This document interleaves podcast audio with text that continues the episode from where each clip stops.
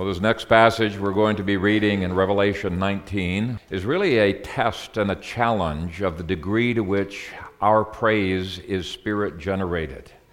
Uh, very difficult subject material in which to praise God, and yet the redeemed in heaven do so joyfully, easily, uh, empowered by God's Spirit. Revelation 19 1 through 5. After these things, I heard, as it were, the loud voice of a great multitude in heaven saying, Hallelujah! The salvation and power and glory of our God, because his judgments are true and just, because he has judged the great whore who corrupted the earth with her fornication, and has avenged the blood of his slaves by her hand. And a second voice said, Hallelujah! Her smoke goes up forever and ever. And the 24 elders and the four living beings fell down and worshiped God who sits on the throne, saying, Amen, Hallelujah. And a voice came from the throne saying, Praise our God, all you his slaves and those who fear him, small and great. Amen.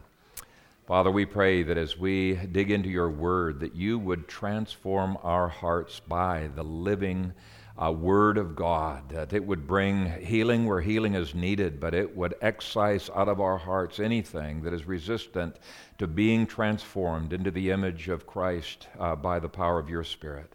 Take these words, take my uh, fallible lips, and use them, Father, uh, to minister your grace and uh, uh, your power into the lives of this congregation. We pray it in Christ's name. Amen.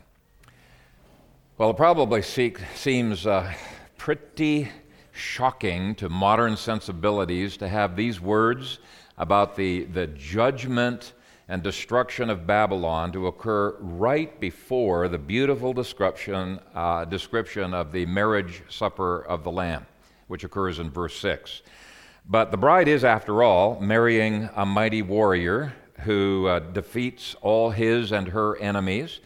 Uh, this mighty warrior has been her defender and uh, been very successful at it. And the, the bride is eternally grateful and sings her praises. And the first thing I want you to notice about this song of praise is that the rejoicing over God's judgments takes place in heaven.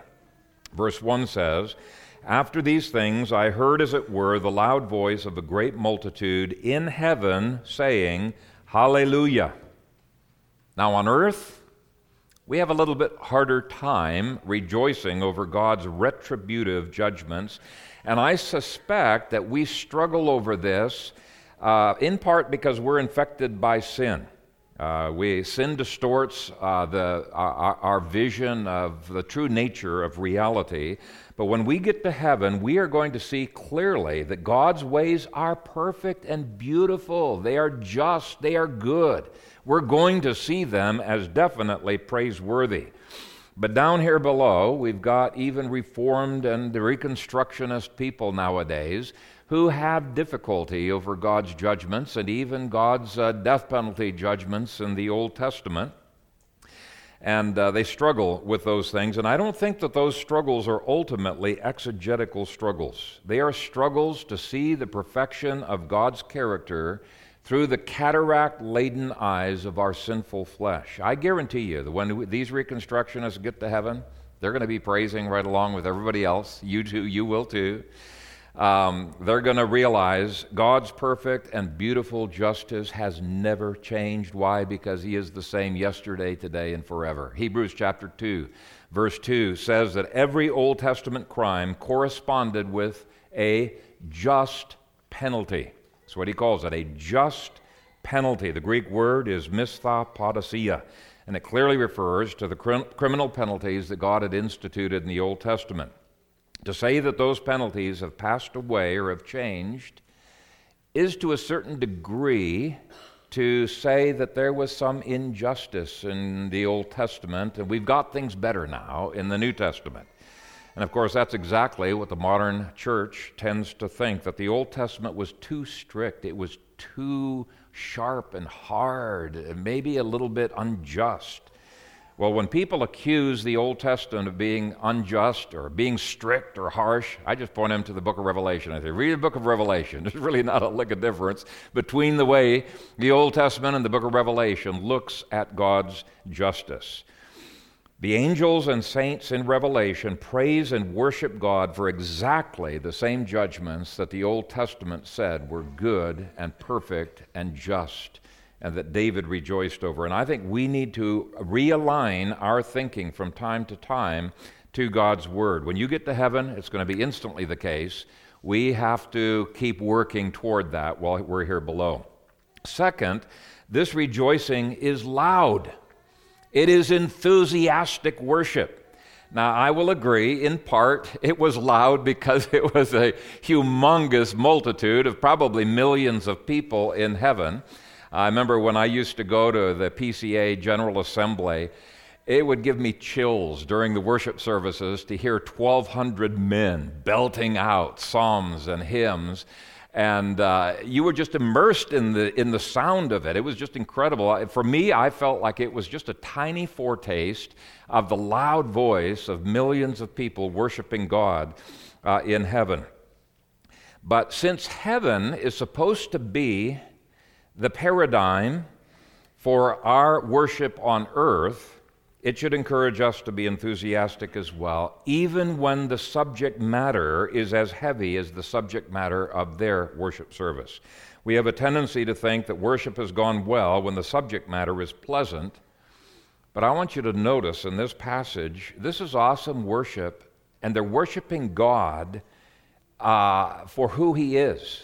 You know, I guarantee you, the worship of heaven is not going to be adjusting itself to meet the seeker sensitive uh, values of man. It's the other way around. We need to be conformed to God's image. We need to learn to appreciate God's values, not vice versa. So here was loud, enthusiastic worship of who? The God of all judgment. Third thing I notice here is that this worship used the name of God. Now, that's a controversial point in some circles, but the word hallelujah is actually a Greek transcription of a Hebrew name. Okay, it means praise Jehovah, or if you want uh, probably a more accurate uh, pronunciation, praise Yehovah. Praise Yehovah. Now, while the word Lord is an appropriate shortcut uh, way of referring to Jehovah. The New Testament uses the word Lord. It is not the only way that we should speak of God. This verse very clearly says we are to pronounce Jehovah's name. Now, there are Jews and Christians who superstitiously believe you cannot ever pronounce the name of God. In fact, they won't even. They won't even write down the term God, even though it's not a name. They put G underline D. You've probably seen that in the literature, right? Well, that superstitious practice has absolutely no warrant in the scripture. I uh, did a quick search on my computer um, Bible uh, this past week, and it showed that the name Yehovah is written out 6,828 times in the Old Testament. In Genesis 12, verse 8, and in over a hundred other passages, it talks about God's people calling upon the name of Yehovah. Now, it is true in the second commandment. We are forbidden, absolutely forbidden, from taking the name of Jehovah in vain, but it uses the name there, and many times Scripture commands us to use it. For example, uh, Scripture commands ministers to minister in His name. Deuteronomy 18, 5 and 7. I think I've been negligent, negligent in this practice. Uh, I've just gone along with the word Lord, but we really ought to take literally the scripture when it uses the name Jehovah, I think I need to use that name Jehovah. God commands ministers to do so. He commands a congregation to bless the name of the Lord. Deuteronomy 10, verse 8, and 21, verse 5. Members of the church are commanded to take oaths in his name. Deuteronomy 6, verse 13, chapter 10, verse 20. To declare the name Jehovah in Zion. Psalm 102, verse 21. To bless his holy name. Psalm 103, verse 1. To call upon his name. Psalm 105, verse 1, etc., etc., etc. You go through the Old Testament, you will see that it was not at all shy about using the name of the Lord. Appropriately, of course, but it used it. It's the one fault that I find with the new blue Psalter that we use most of our music from. Um, in other ways, it's a fantastic Psalter. We love it, but what's, what it's done is it's just the old red Psalter pretty consistently used, it spelled it Jehovah, but it consistently used the name of the Lord. The new one only uses the word Lord. In other ways, it's a much superior uh, Psalter, but that's the one fault that I, that I find with it. In any case, don't be shy about worshiping God with His holy name. He is honored when we love His name. Now, let's look next at what they were worshiping God for. I think this is very instructive. They didn't just worship God for His love. Okay, that is an awesome attribute. They didn't just worship God for His mercy. Uh, that is incredibly wonderful as well. I never tire of praising God for His mercies, which are new every day in my life. It makes me want to sing Hallelujah, praise Jehovah.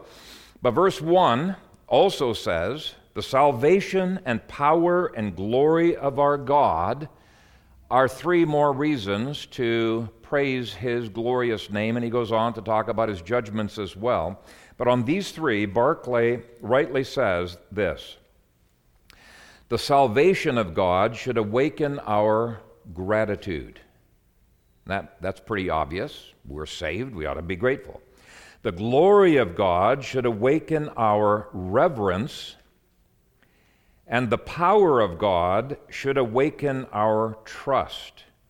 Gratitude, reverence, trust, these are the elements that make up real praise. Let's look at each one of those words. Salvation that brings gratitude. How often do you praise and worship God for having saved you?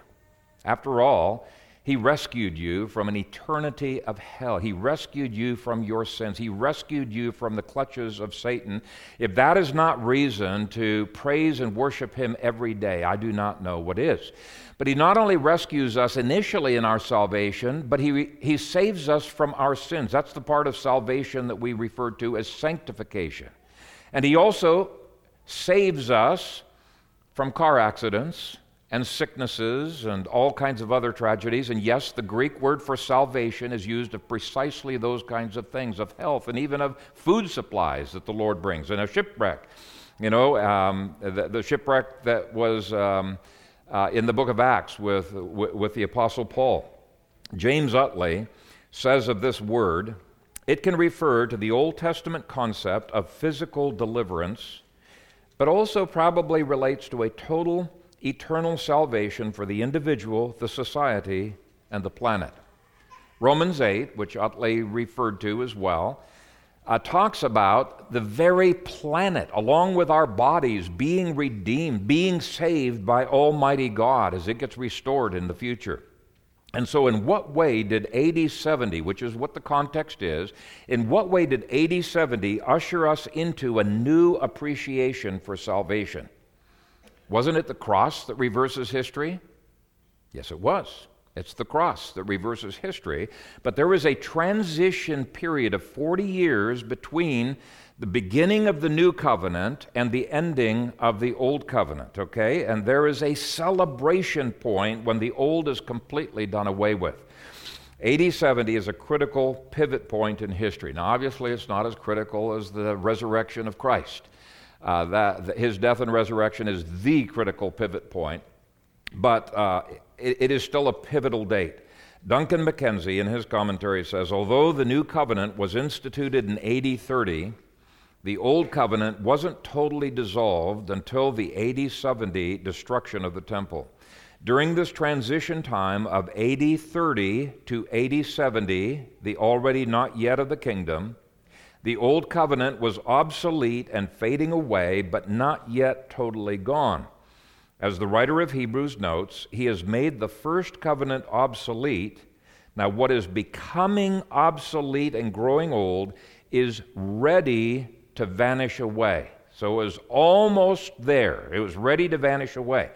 Now, there was something about AD 70 that ushered us in and ushered in the continuing application of salvation in a much broader way than we had ever seen before. We saw in a previous sermon, for example, that heaven was cleansed of all demons.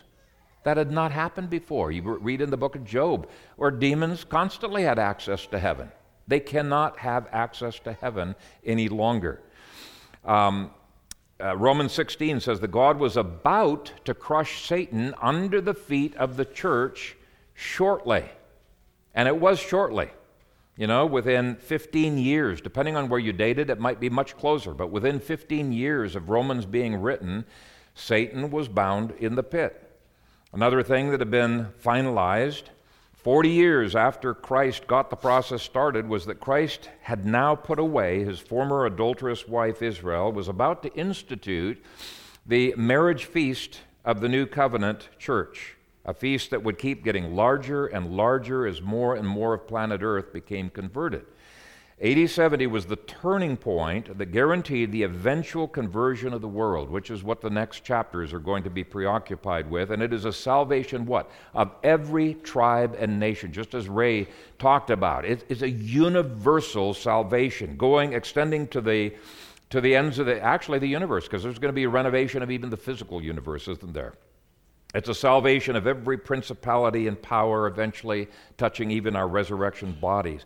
So it is a salvation so glorious, and there are some ways in which it begins in AD 30, but there is a pivotal change in AD 70 that makes the saints and the angels in heaven realize that this, this is so glorious, this is so comprehensive, that it is stunning to even those who are perfected in heaven already.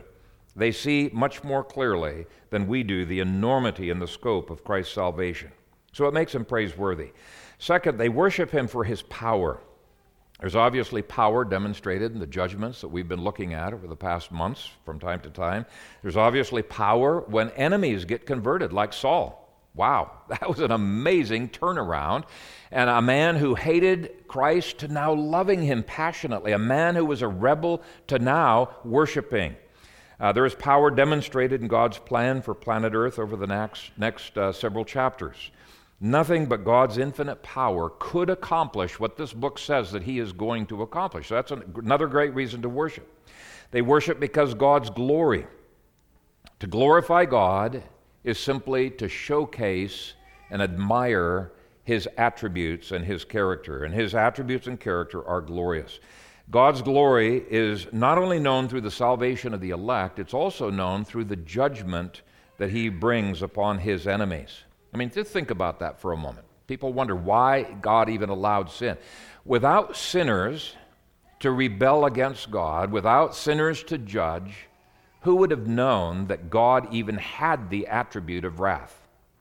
Nobody but God would have known it. So, sin in that sense glorified God to the angels. Who would have known, apart from sinners being in existence, what mercy was? We wouldn't even know what the, the concept of mercy was because we would never have seen sin, sinners in need of mercy. If there had not been people to resist God's uh, love, how would we have known the depths of God's love? So even the negative concepts of God's judgments bring great glory to him, and they elicit wonder and reverence in his people. Now, the next reason it gives for the exuberance of these worshippers is God's true and just judgments of the whore.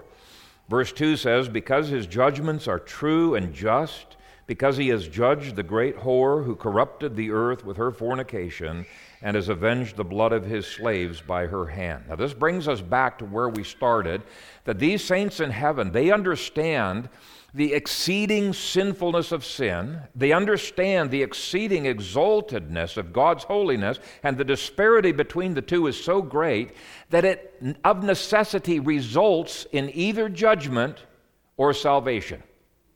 And he's dealing here with judgment. The first phrase says, because his judgments are true and just.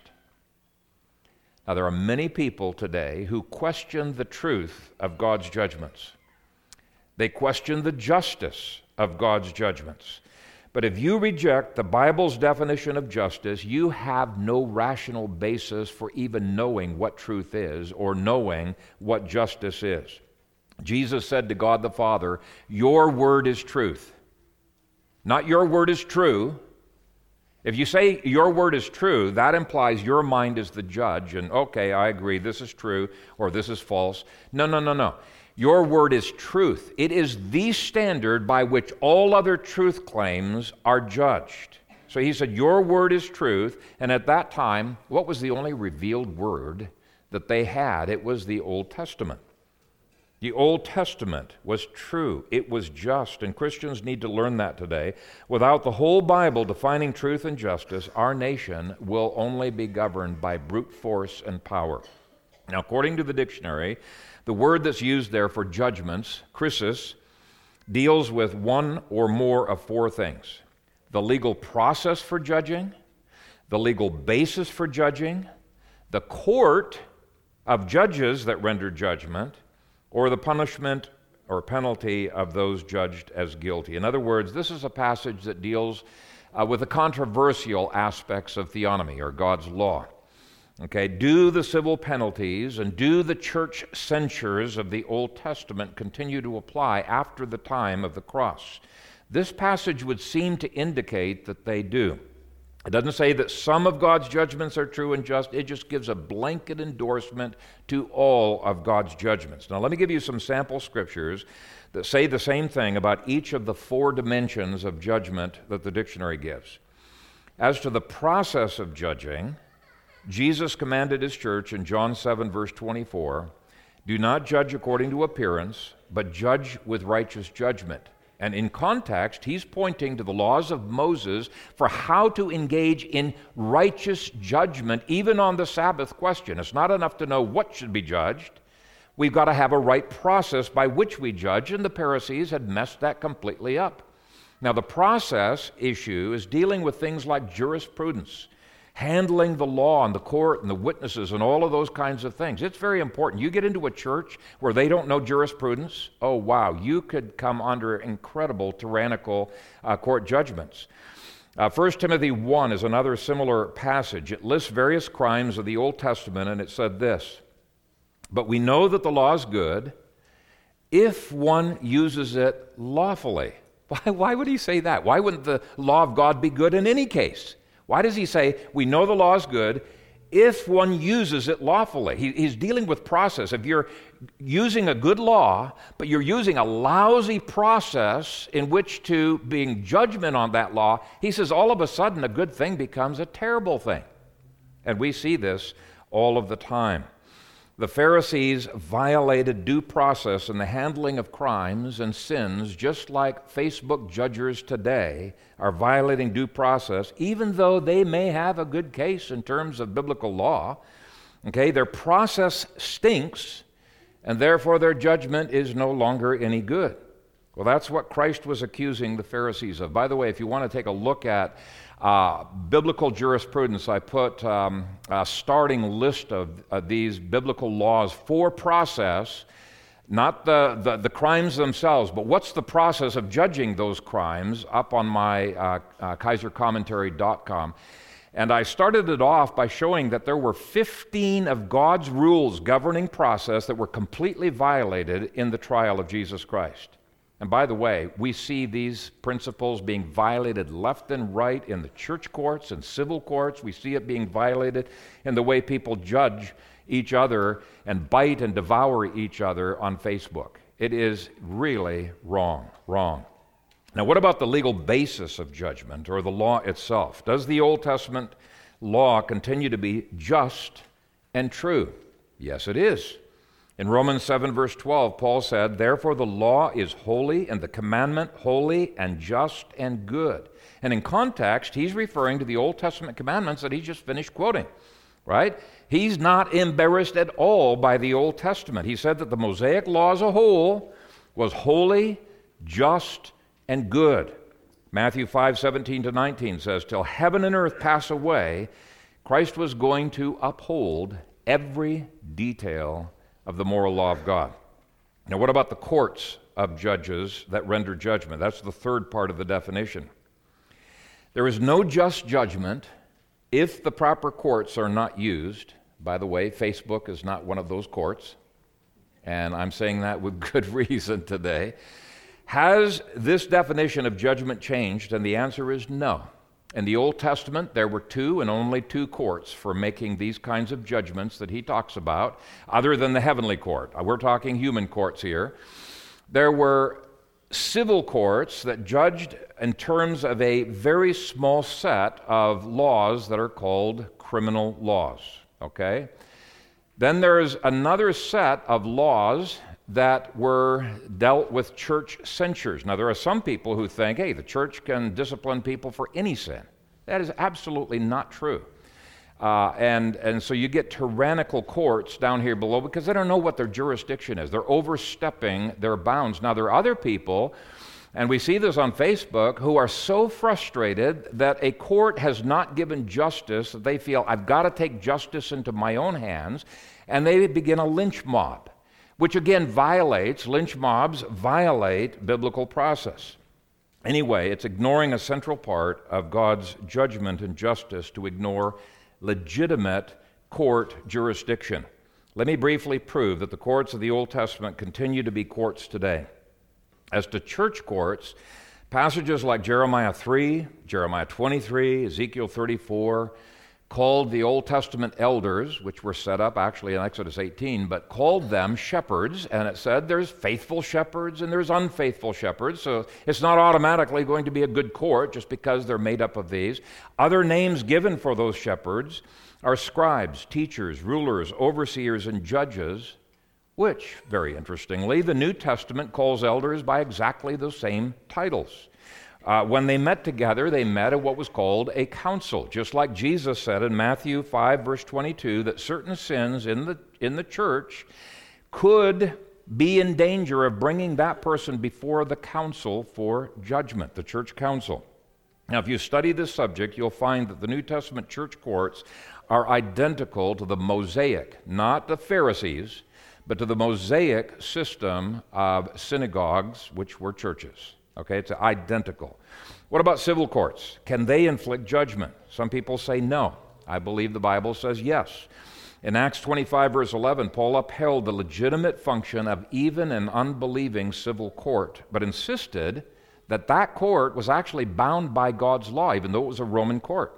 It was bound by God's law. He said, For if I am an offender or have committed anything deserving of death, I do not object to dying. In other words, he said, Hey, if I'm guilty of spreading apostasy and blasphemy like these guys say that I am, I don't object to dying. Why? Because it's a legitimate law.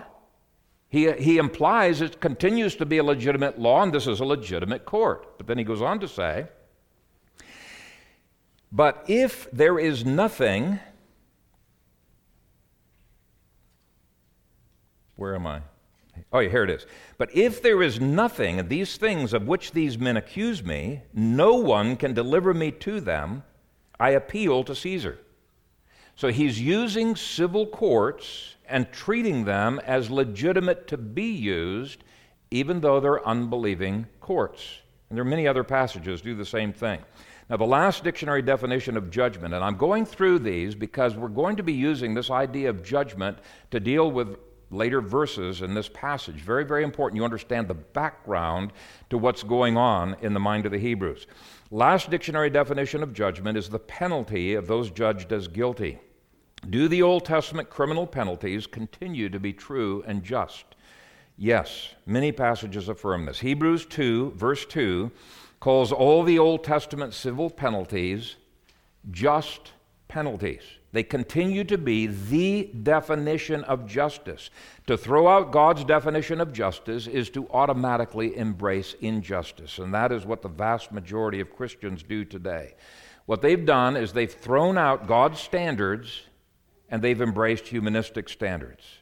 This passage is a call to worship and adore God for his standards of judgment. Saints in Revelation 19 worship God, it says here, because his judgments are true and just. You got socialists out there that throw around the term social justice all the time. And what they mean by social justice is theft from certain group of people and redistribution of wealth. That's not justice. God would call that uh, uh, an injustice, the very opposite. Justice can only be defined by God and His Word. These saints worship and adore God for judgment and justice and truth, and we need to do the same uh, uh, with them. We need to say with David, Lord, how I love your law. It is my meditation all of the day. Now, verse 2 goes on to give yet another reason for their praise of God. They praise God because of who was judged, and I find this very instructive as well for the current debates. Verse 2 goes on to say, Because he has judged the great whore. Who was the great whore? We've seen she was Israel, right? It was God's former adulterous wife. This whole section has been pronouncing God's penalty upon her, and his penalty for adultery is true and just.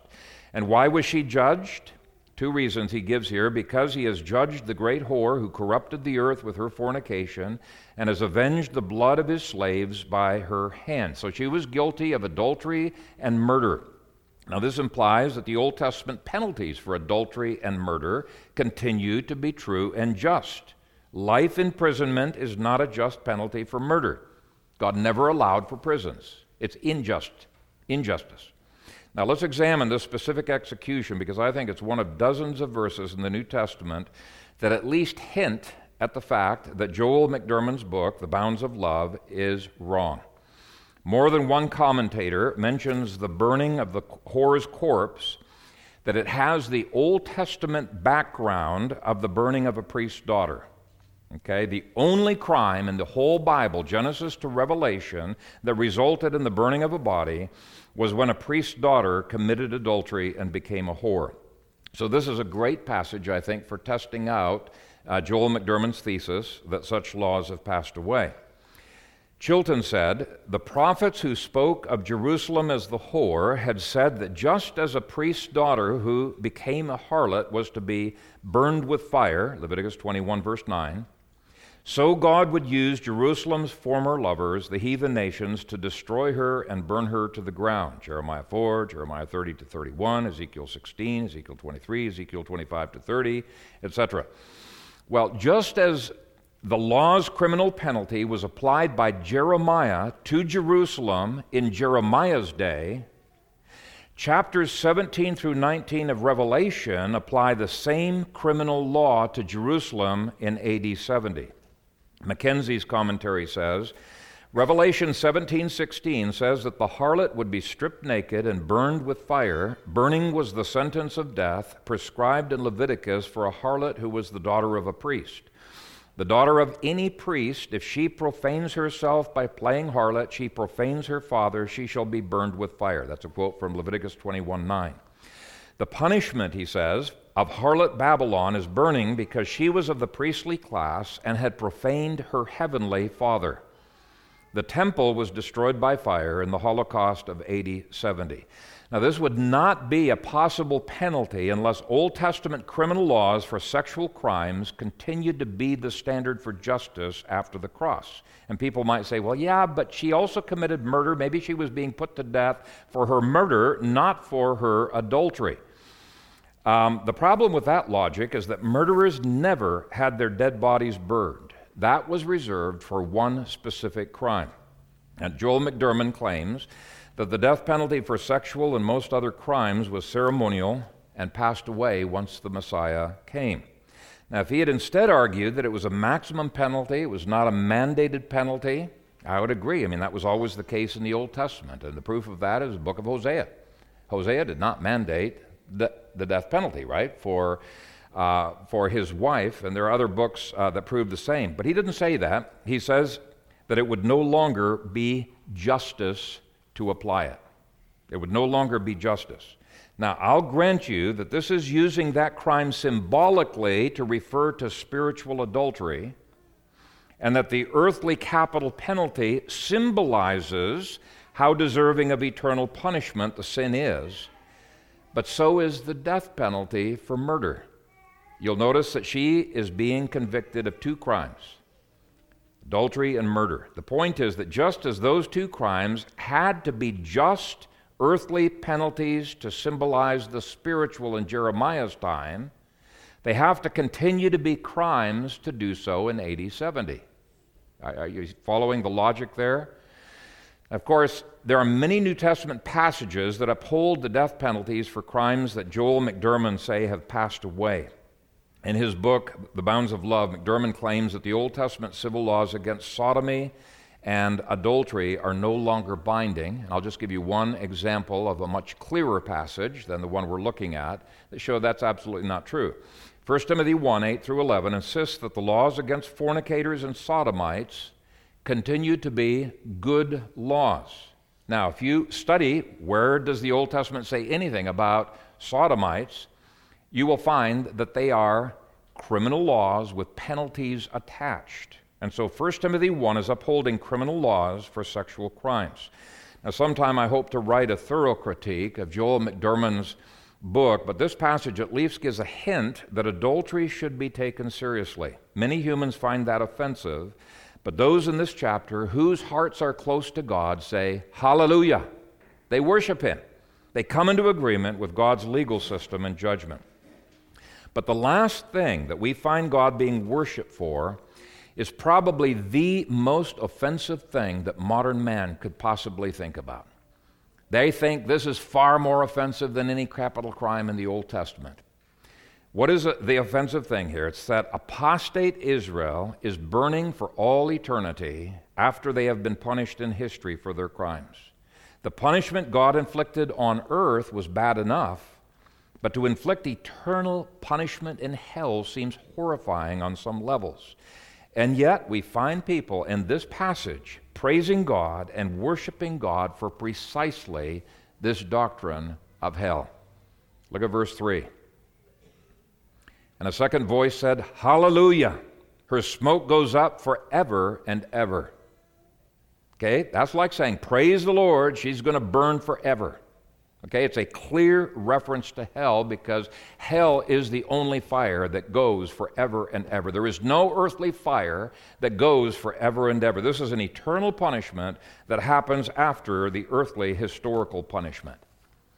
Now, I will be quick to admit I'm not as spiritual as these people in heaven who are rejoicing in this way.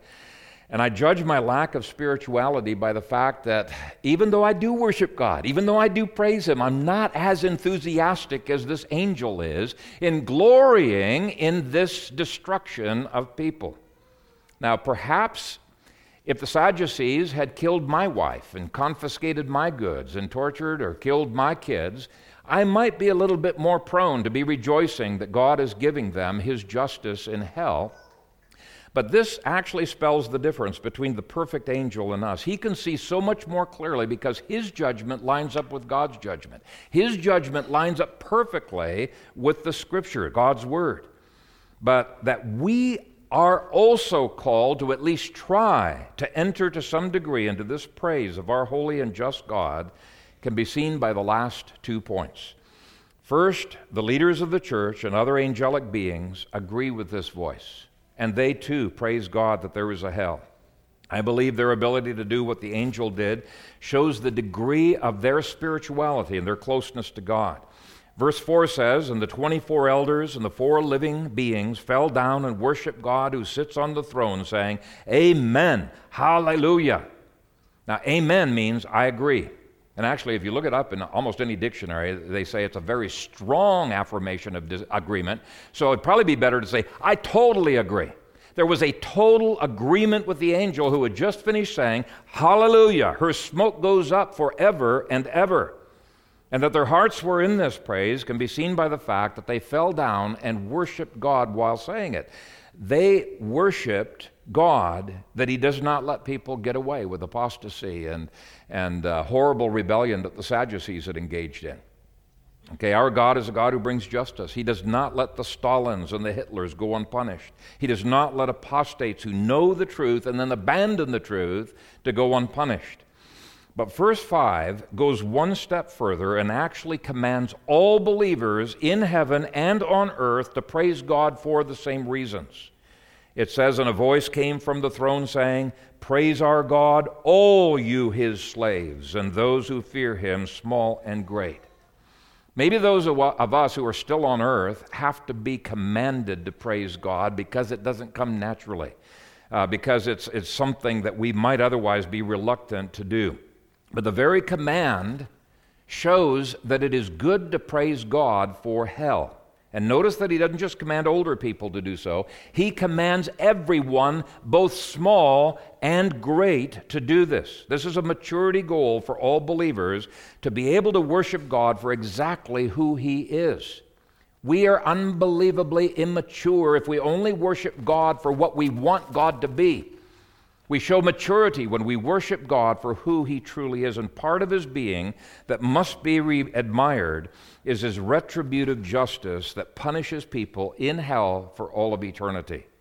Now, when I find it difficult to obey a command like this, I find it helps my soul to get in gear by meditating upon the scriptural reasons for why it is good. Why is hell a praiseworthy thing? Now, I've already given you some hints of why this is the case, but let me end with just a few more reasons why such worship and praise is actually very, very good for us. Now, I'm not going to tell you all the reasons why, but let me at least point you in the right direction. First, it reminds us that sin is far more heinous and hateful to God than we could possibly imagine. We tend to treat sin lightly, and we tend to think God treats our sin lightly.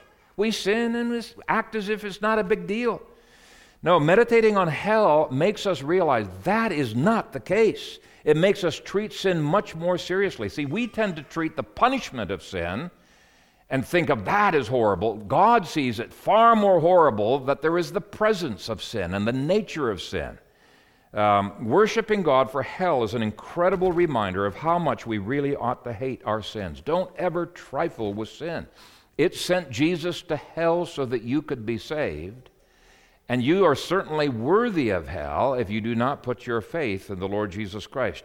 You church members, it doesn't matter that you're a member of Dominion Covenant Church. You church members will burn in hell for all of eternity if you if Jesus does not bear that punishment for you. If you do not put your faith in the Lord Jesus Christ as your savior.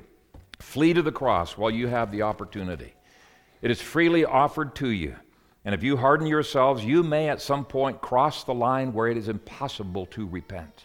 There is a, line that people cross where after that it's impossible to renew them to repentance. So flee to the cross.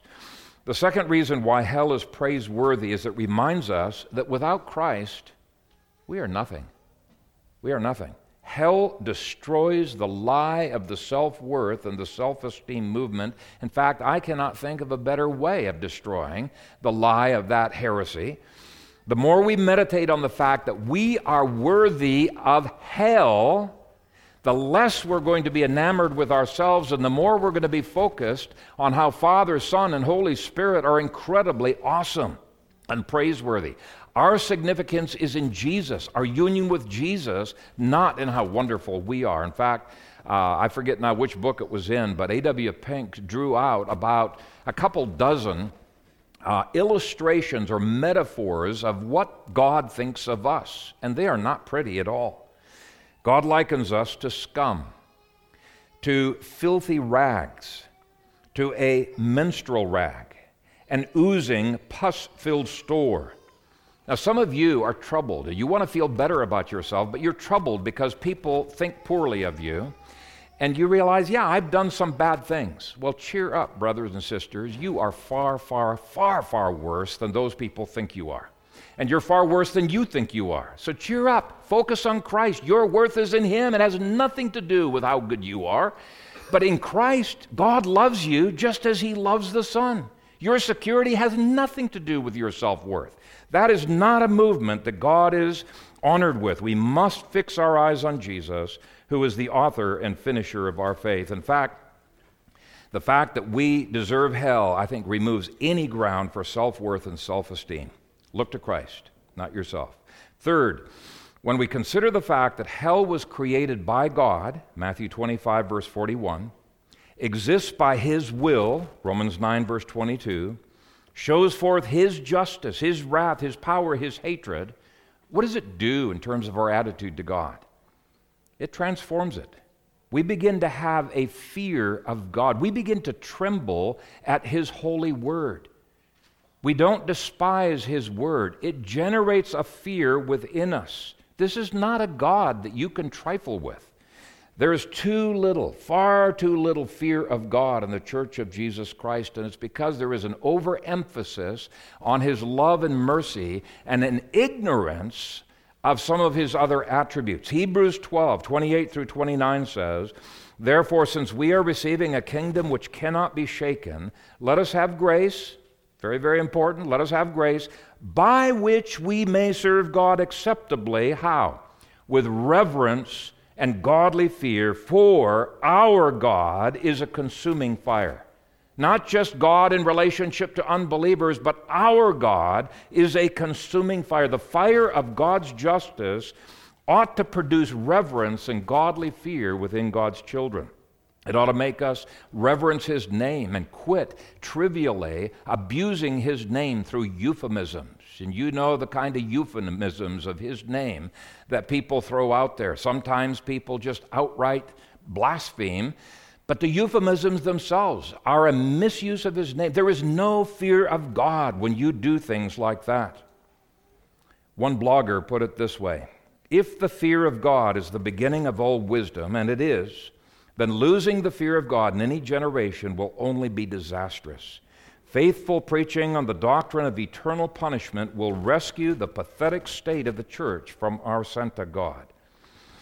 That same verse in Hebrews gives us a fourth reason why hell is praiseworthy. It makes us cling to grace tighter. It makes us cling to Christ tighter. It makes us appreciate the gospel so much more. One theologian said, Here's a reality we sometimes miss God would have been praised by the heavenly host for all of eternity if he would have damned every single member of the human race to hell, because in so doing, he would be the God of justice, the one who punishes sin. If God had simply given us what we deserved, the angels would have glorified him forever and ever. It is seeing the wrath that we deserved, the wrath he could have given us, that causes us to marvel at the mercy we've received. Understanding hell for what it is helps us to understand our salvation for what it is unmerited and unnecessary grace from a God who is both just and merciful. God would have been perfectly just in not giving any of us salvation. Did you know that He did not offer salvation to a single uh, angel that fell with Lucifer? There was a rebellion way early with Lucifer, and a whole bunch of people decided to join with him whole bunch of angels. And God divides up the angels into the elect and the reprobate, and God has not offered salvation to a single reprobate angel. I challenge you to find any scripture where they had the least chance, and God did not owe them a chance. Well, the point is, God did not owe us a chance for salvation either. He gave it to us out of His overflowing goodness and grace and mercy. We don't deserve it. We don't deserve it. We have no claim upon it. But we worship him because, praise God, hallelujah, he chose to save us. It was sovereign, unmerited, electing grace that saw nothing good in us whatsoever that moved him to receive us. Why? So that he would be glorified. It's a God centered reason, it has nothing to do with you. Now, he loves you only because he elected you in the Son. His love could not abide on you. The wrath of God abides upon everyone who is outside of Jesus Christ. If you do not put your faith in Jesus, His wrath abides on you right now. It's only in Christ that you have security. So, hell teaches us to value, value the gospel. Do not take it lightly. Fifth, a true understanding of hell shows us that God's victory is comprehensive. As the same theologian said, hell doesn't exist because God loses, hell exists because God wins over sin. If hell is the anti heaven, then you have a realm that stands outside God's domain, an area of creation that his kingdom has not conquered. But hell is not the anti heaven. While the new heaven and earth are a place where God's grace is displayed, hell is a place meant to display his justice. Both are praiseworthy and both celebrate God's victory over sin and death. In heaven, that death is defeated in the cross of Christ. In hell, that death is defeated in eternal punishment. Hell, like heaven, declares God's victory. They just declare it in different ways. And if you study the various books on the doctrine of hell, and there are plenty of them out there now, some of them are horrible, some of them are good. But if you study them, you will find plenty of reasons to worship and to praise God for the doctrine of hell. Uh, Asaph in Psalm 73, you know, he's so frustrated with the fact that the wicked get away with stuff. And he said, Where are you, God? How come, how come the wicked are treated better by you than I am treated? Until he saw their end. He saw the doctrine of hell and he saw the doctrine of heaven, and it all made his frustrations disappear because he realized in eternity all wrongs are made right. Hitler, Stalin, others like that, you know, Stalin murdered millions and millions of people. Well, he's not going to get away with that, is he? He's going to be punished with, from all of eternity. Rapists who have tortured their victims are going to be punished for all of eternity in hell if they do not put their trust in Jesus Christ. Now, Jonah comes along and he says, Well, that's not fair. That's not fair that you would, you, you would allow this torturing rapist or this Stalin. Stalin didn't put his faith in Christ, but somebody like him. It's not fair for those people to be saved. It's not fair for these, these Ninevites who have tortured my friends to be saved. He was bitter over what had happened. And what God's response was, it's not fair for any of you to be saved. None of you. Every one of us deserves hell. The only thing that makes it just is because Jesus died in place of those who put their faith in him. It's the only thing that makes it just. Now, I'm not going to take you the time, that time to tell you all of the benefits of worshiping God for hell, but let me end by quoting a few more summary statements by James Hamilton, professor at Southern Baptist Theological Seminary. He says, In sum, hell glorifies God because it shows that he keeps his word. It shows his infinite worth, lasting forever. It demonstrates his power to subdue all who rebel against him. It shows how unspeakably merciful He is to those who trust Him. It upholds the reality of love by visiting justice against those who reject God, who is love.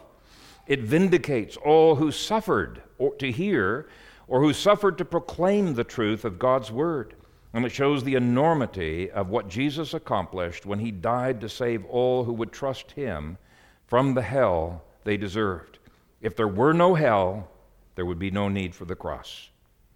Now, I want you to evaluate yourselves this morning and do so very honestly.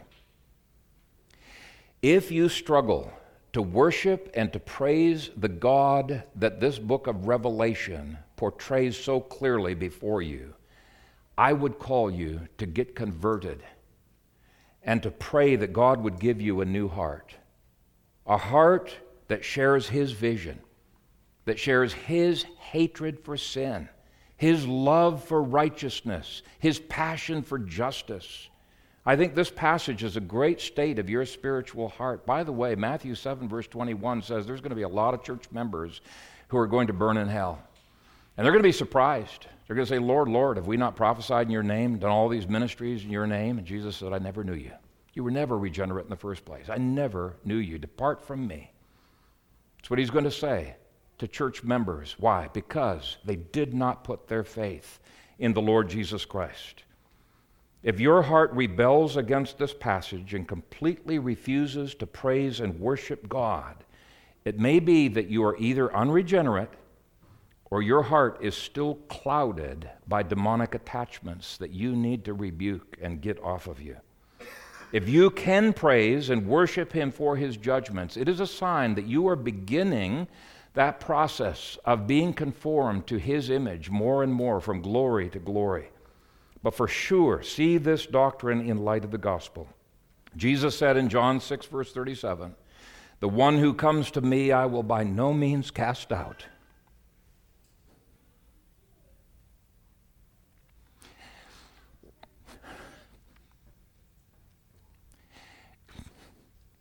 I fear for some of you children.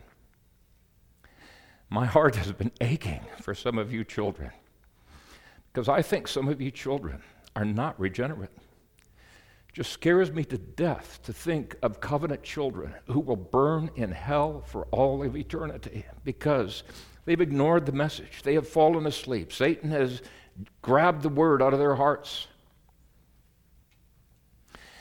Well, I'll tell you, after this morning, if you die and you go to hell, you will not be able to say to God, I did not have a chance. I did not know. I did not have a chance. Christ says, Come to him. Come to him. So the one who comes to me, I will by no means cast out. Flee to Jesus and trust him alone for your salvation. He is your only, your only security from the wrath of God. Let's pray.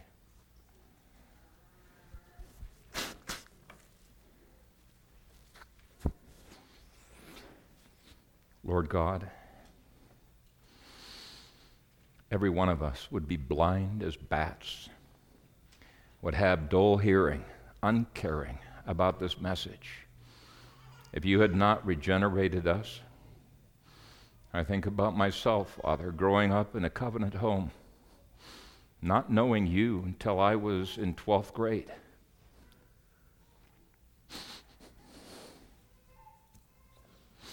And I'm so grateful, Lord. I'm so grateful that you opened up my eyes.